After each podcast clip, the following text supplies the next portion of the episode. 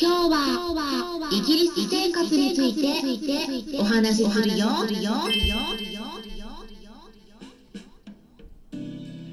こんにちは。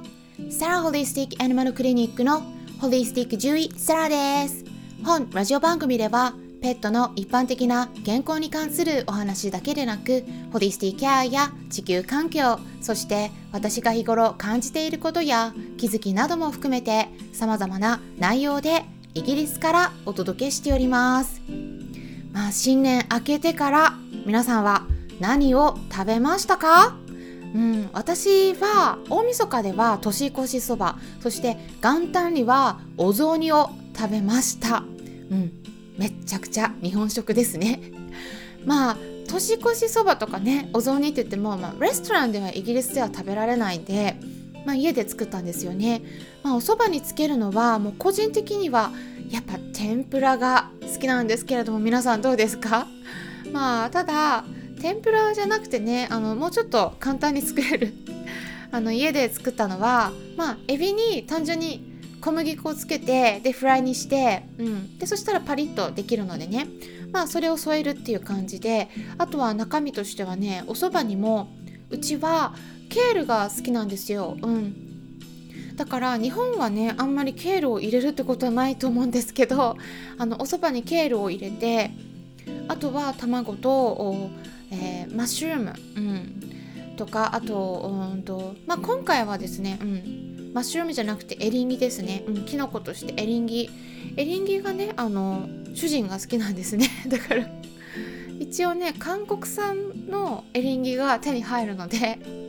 まあそれをうんあの入れてねうん作ったんですよねまあちょっとなのでね日本で食べるのとは違った仕上がりになっているかなと思うんですけど、まあ、それでも結構美味しくできたかなと思います。うんあとは卵とレタスとかも入れたかな。うんまあ、イギリスのお正月って日本みたいに特別な料理ってあんまりないんですよね。そのおせちとかお蕎麦とかお雑煮とかねお餅とか、まあ、クリスマスの方が一大イベントで、まあ、お正月の元旦よりも大晦日の夜にカウントダウンライブが開催されたり花火が打ち上げられたりするのが恒例なんですけれども。うん、あの今年は新型コロナウイルスによる影響で、まあ、外出自粛が厳しく取り締まられていたので、まあ、花火大会のためにそのどっかで集まるとかそういったことも許されなかったのでねだからあのそういったこういつも通りのこう恒例なそういう大きな花火っていうのはちょっとね私の周りではなかったんですね。じゃあどうしてたか言いますとまあちょっとね音のタイミングずれたんですけどねあのそれぞれのお家のお庭で花火が打ち上げられたんです。うん、あのちょうど日付が変わる0時の1時間くらい前から打ち上げられていてでうちの周りでもこう花火がボンボン上がっていて、うん、ただねうん、これあんまり良くなくてねあのうちの近すぎるんでなんかで建物もあるからあんまり見えないんですよねでそれぞれの家で上がってるのでもうすっごいね煙臭くなるんですよ。なんか周りがもうなんか煙だらけになって。うん、であのなんかね日本の例えばお家の庭で花火を打ち上げるとか言ったらなんか皆さんのイメージとしては例えばコンビニとかスーパーとかで買えるような小さな花火を想像する方が多いかもしれないんですけれどもそんな可愛いものではなくて本格的にこう大きな花火を打ち上げる人が多くてもうこう、ね、あんまりにも周りにもこうボンボン花火を打ち上げるものだからもう音とかもねまるでもこう戦場みたいな爆音なんですよねこうボンボンボンボンって感じで。でなのでねこう花火も特に綺麗な花火も見えないですし煙だらけになってで音にもうちの猫たちがもうびっくりしちゃってまあでもね去年のその今回のクリスマスの時点でもそういうことがあったもんだからもう一回ちょっと学習はしてるので、まあ、その時よりはまだ落ち着いてる感じはあったんですけれどもね。去年の時はねもうジョバンニがもううろうろうろうろしちゃってもう音がね鳴るたんびにこう一回ベッドの下に潜り込んでみたりそれでもまた大きな音が出たら今度ソファーの下に行ったりとかうろうろしてたんですけど、まあ、今回はねそこまでではなかったんですね。でもまあカンパネーラはね日頃から音はねまだ平気な方なんだけれどもただちょっとね私もあの覚悟はしてたんでね。あのベッドの上にいたんですけどそしたらねカンパネラが潜り込んできて でまあ私のこう膝のところにね前足をかけるんですよ。でしがみつく感じでずっとね布団の中に潜り込んでじーっとしてたんですけどねそんなに震えたりとかはしなくてただジョファンにもねあの私は誘ってたんですけど「大丈夫だよこっちおいでよ」ってね言ってたんだけど時々ねカンパネーラが先に私のところ来ちゃってるとあの遠慮しちゃうんですよね。うんあの時々やっぱカンパネーラが追い出しちゃうことがあるんで私ちょっとガードするんですけどねやらないようにするんだけれどもね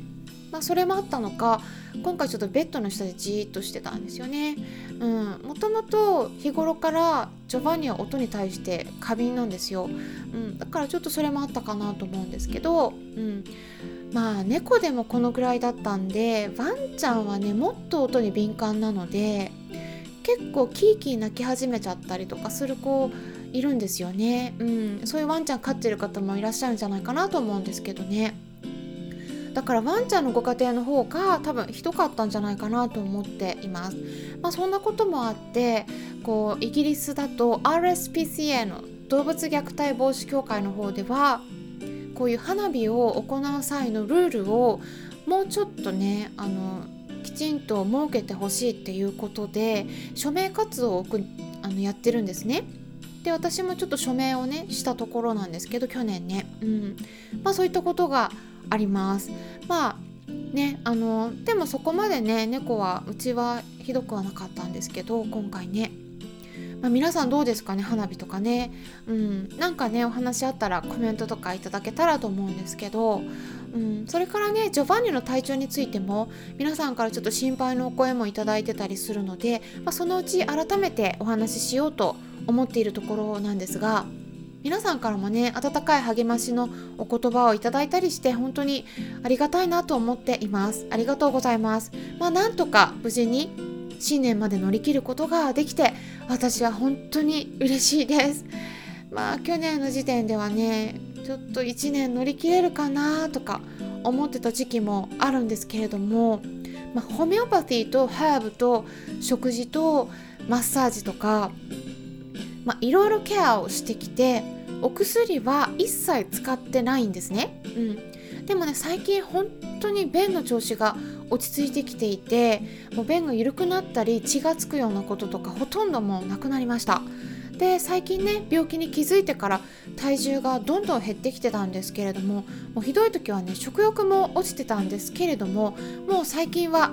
本当によく食べてくれるんですね、うん。まあ、時々手作り食に飽きておやつくれくれってこうせがんだりすることもね 多いんで、まあ、おやつをあげたりとかまあ、そのおやつを手作り食に振りかけて、まあ、興味を持ってちょっと最初の一口言ってもらえればそこから食べてくれたりするんでまあいろいろと工夫してあげたりしています。まあ、そのおやつって言っても手作りジャーキーだったりするんですけどね、うん、あとは本当にリラックスさせることを心がけていますね、まあ、緊張することが続いてしまうとどうしてもホルモンのバランスが変わってきてしまうのでそこからこう自律神経が乱れたり体の免疫機能とか循環の状態とかあと血の巡りそれからこう胃腸まあ、お腹の前動運動こうお腹動いてますよね。その動きとかの調子も結構変わってくるのでまあそういった意味ではジョバンニにとっては動物病院にも連れてってないんでね、うん、検査してから連れてってないんですよね。なのでそれがすごくね逆にいいんだと思ってます。まあ動物病院では体の状態を良くすることはできる場合ももちろんあるんだけれどもどうしてもね心の負担があるんですよね。まあ、ワンちゃんはね結構平気なんですけど猫ちゃんですね特に。動物病院が嫌いな子いるのであそういう子の場合はね連れてってから逆に調子悪くなっちゃうことがあるんですよね。こう例えば家に帰ってきてからもううろうろ泣きわめいてあの落ち着きなくなっちゃったりとかもう吐いたり下痢したりとかね、うん、うちもね2人ともそれは出ちゃうんでだから絶対に動物病院がダメっていうことを言いたいわけではなくて本当にその子それぞれの体質とか、うん、性格とかによって対応を決めていただくのがいいということなんですよね。まあ、この辺りもまた別の機会に皆さんにいろいろとお話ししていければと考えています。まあ、それでね話を戻すんですけれども我が家の元旦はお雑煮でした。ただね少しアレンジしたんですよ。うん、これねお雑煮に上にチェダーチーズを振りかけたんですね。もうそしたらね結構いけてで特にでもこうイギリスのね文化に染まってる主人もねもう大絶賛でした、うん、ですからねチーズの味が好きな方とかお子さんはね結構いけると思いますので是非試していただくといいと思います。まあお雑煮は普通に作ってそこに粉状にしたチーズを少し振りかけるだけなんです、まあ、それでねクリーミーになるんですよ。でお餅は日本から送ってもらった日本製のお餅なんですけどそのパッケージを見たらお餅ピザの作り方っていうのでこうお餅の上にトマトソースとかチーズあとバジルソースをかけてオーブンで焼くだけっていうねレシピも載ってたぐらいなのでぜひね試していただくといいと思います。今回も最後まで聞いていただきありがとうございました。それではまたお会いしましょう。ホリスティック獣医サラでした。